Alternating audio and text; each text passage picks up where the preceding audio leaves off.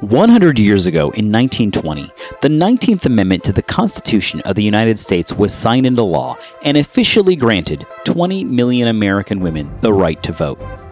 This mass expansion in voting rights was the result of generations of intense activism known as the women's suffrage movement that has had a lasting legacy on the continued fight for equality in America in recognition of the struggles and achievements of a once disenfranchised majority. Preservation Maryland is honored to present our contribution to the national efforts illuminating this important history. Ballot and Beyond. Hello, I'm Diana Bailey, Executive Director of the Maryland Women's Heritage Center. We're thrilled to partner with Preservation Maryland by expanding the Ballot and Beyond podcast project with stories of valiant Maryland women who worked for suffrage. In addition to featuring suffragists, several of these new podcasts also represent significant women whose historic contributions and achievements have led to their induction into the Maryland Women's Hall of Fame. Our mission at the Maryland Women's Heritage Center is to add her story to history to tell our story in all aspects of our lives. We are especially concerned with representing the critical intersectionality of race and gender in the history of the suffrage movement. As new documentation comes to light, we are sharing the important contributions of African Americans and many other diverse women and men who sought equality, inclusion, and justice for all. Enjoy the podcast and continue to share their stories. This episode of Ballot and Beyond, contributed by the Maryland Women's Heritage Center, was written and is being read by Dr. Amy Rosenkrans. Ellen La Motte. I've gone along all my life quietly and respectable, and now my soul demands this adventure, and it will be a high adventure. To many, Ellen La Motte's entire life could be considered a high adventure.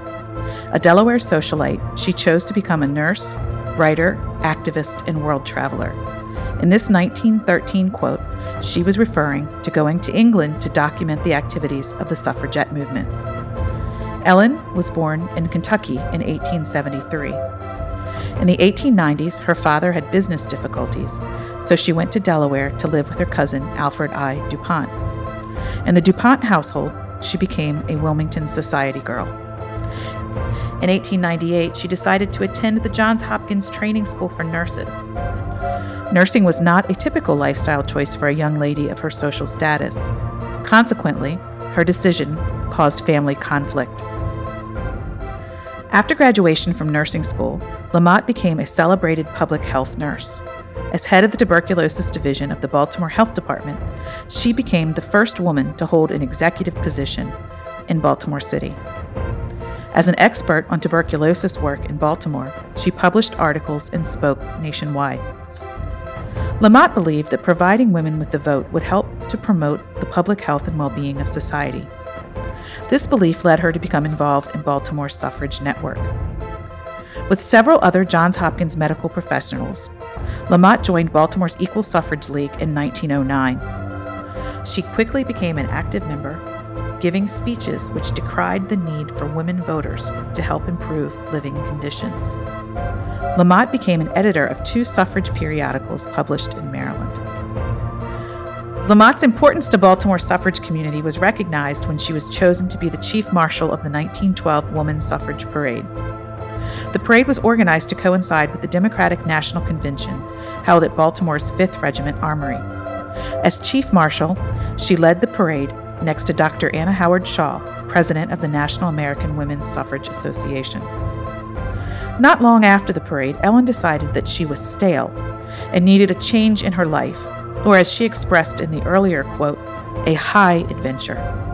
That adventure involved taking an indefinite furlough from her job in Baltimore City and traveling to England to observe the suffragette activity led by the militant Pankhurst family.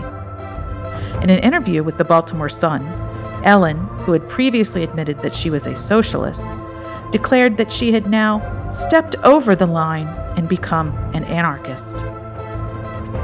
She went on to say that while she sympathized with the British suffragettes, she did not know if she would participate in any of their violent activities. While in London, La Motte served as a special correspondent to the Baltimore Sun. As such, she wrote articles about the history of the movement in England and detailed the activities of the suffragettes and her participation in some of their activities. With the advent of World War I, La Motte left behind her suffrage advocacy work and returned to nursing. In 1915, she went to Paris to serve in a mobile field hospital as a pioneer American volunteer nurse, caring for wounded at the front. She also authored The Backwash of War, a series of anti war short stories for which she received much criticism. Next, Ellen traveled in Asia documenting the opium trade.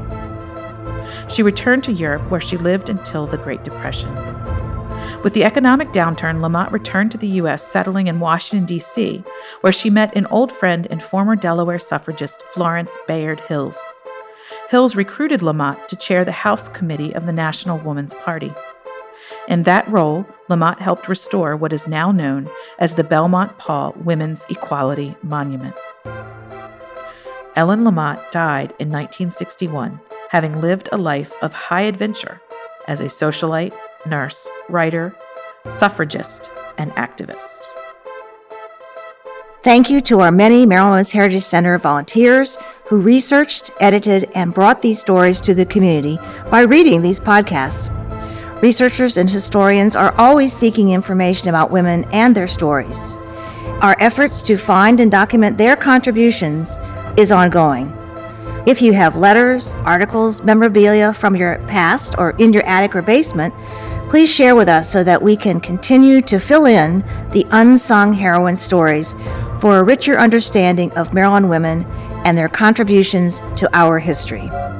To donate materials or to make a financial gift in support of this work, please visit ballotandbeyond.org. When you're there, you can also listen to biographies from season one and see historic images and transcripts from each episode. If you're inspired by these remarkable women, please share this podcast with your friends, family, colleagues, and students. And rate us on Apple Podcasts or head over to preservecast.org to make a donation. Thank you.